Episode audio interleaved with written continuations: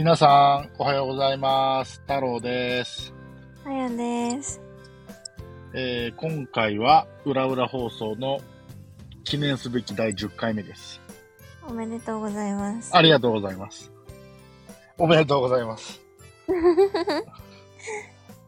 えっと、うん何話そうかなと思ってたんですけど、今日はちょっとあの、スタンド FM について喋ろうかなと思ってます。っていうのは、えっと、第1回のプロローグでも話してるんですけど、僕はもともと、えーっと、このスタンド FM で、エッチなチャット放送っていう放送をやってて、うん、そこにあやちゃんがゲストで出てくれてて、ほんでまあ、えー今回、別の放送を、えー立ち上げるにあたって協力してもらってます。なので、僕はスタンド FM の放送を2つ持ってる状態です。で、うん今回は第10回目の放送の収録をしてるんですが、収録時点では、えーこの裏裏放送に関しては、第1回、第2回、ダンス、第3回までが公開されてます。で、今収録してるのが夜なので、えー明日の朝には第4回目が公開されるっていう状況です。で、ありがたいことに、えーいてくださってる方もいるようですし、いいねもいただいています。で、えーそこで、えーまず、あやちゃんに知っておいてほしいことっていうのがあって、この、えっ、と、スタンド FM の、なんて言うんやろ、機能って言うんかなう。うん。機能として、例えば、あー僕が自分のチャンネルのページを開いて、例えば第1回のエピソードのページをタッチして、うん、第1回のエピソードページが開かれます。でもまだ再生ボタンを押してませんっていう状態がありますよね。うん。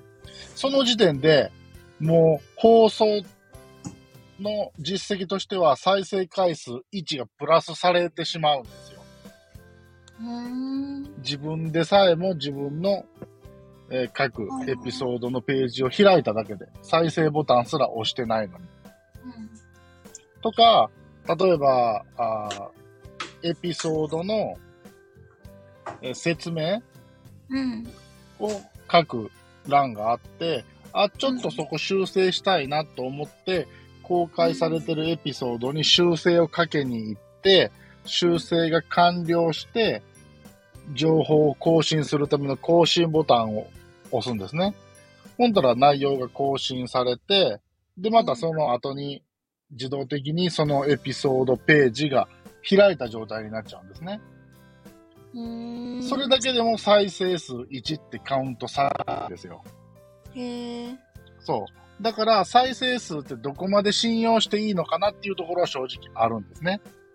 当然、えー第三者が聞いてくれて再生数がカウントされている部分と、僕が自分の、えーエピソードごとに何か修正を加えに行っただけで、そこに再生1っていうのがカウントされてしまうから、たまたま同じ放送に僕がいろんな修正をかけに行くと、その都度再生数がカウントされてしまって、結果、あ、ここだけなんかすごい再生数が回ってるな、な感じに見えてしまうんですね。ただそれは、裏を返せば、たくさん放送されてない。ああ、ごめんなさい。たくさん再生されてない状態だからっていうのもあるんですよう。ん。うん。すごい人気番組で、1000も2000もあの再生されてれば、僕が2、3回修正したところで、ね、うん2000、3000からしたらビビたるもんじゃないですか。うん。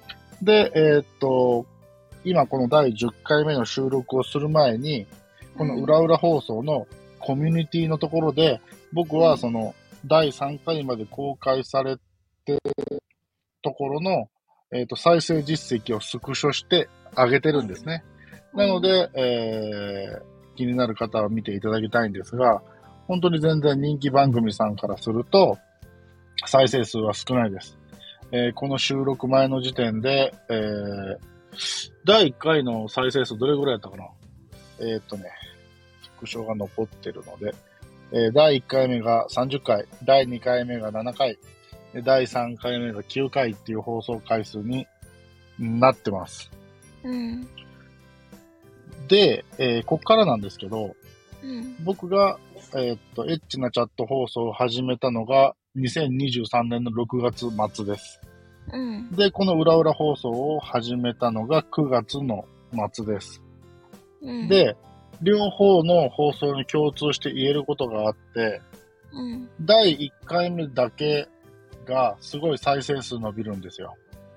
うん、で、どうもネットの記事とかも検索して見てみると、うん。いわゆる、確かね、1回目の放送って、あのーその、放送を説明する欄のところにハッシュタグつけれて、うん。そこになんか、はじめましてみたいな、初投稿ですみたいな感じのハッシュタグがついたりするんですよね。うん、当然それは自分で修正して消したりもできるんですけど、うん。で、第1回目に対して、いいねをしてくれる人が結構わさわさってくるんですよ。うん。ほんで、まあ、フォローもしてくれたりするんですけど、うん。それ本当にこの放送を気に入ってフォローしてくれた人も当然いると思います。そういう人たちが圧倒的だと僕は思ってるんですが、中には、私、フォローしたよ。だからあなたもフォロー返してね、フォローバックしてねっていう下心を持ってしてくる人もどうもいるようなんです。うーん。でもそれは別に悪いこととは思ってないんですね。うん。まあ、やっぱり、えーっと、つい最近までは SPP っていう収益化プログラムがあって、まあそれはもう古いルールですけど、それはえフォロワー1000人欲しいっていう最低条件もあったりとかしたので、そういう動きをするのは悪いことではないと思います。実際、こっちもフォロワーさん増えるわけですからね。うん。うんうん。えー、っていうのが、まあ、このスタンド FM の中の文化として、えー、ありますよっていうのは、ちょっとあやちゃんには知っといてほしかったな、と思って今話をしました。おう。で、聞いてる人も、あ、スタンド FM ってそういう文化っていうか、ものなっていうのも、まあ、理解していただけたのかな、と思います。で、えーっと、ここで話すのは初めてなんですが、僕がスタンド FM を知った理由っていうのは、あやちゃんが教えてくれたんですよ、実は。今から1年ぐらい前かな多分。そうだね。そうそう。で、まあ、あやちゃんはど、はどっちかっていうと、まあ自分のチャンネル持ってるんですけど、うん。えーっと、気が向いたら生配信して、そのアーカイブが残るっていう感じなんですけど、そうそうそう。あれって実際どれぐらい再生されてますか ?1 年前のあれは。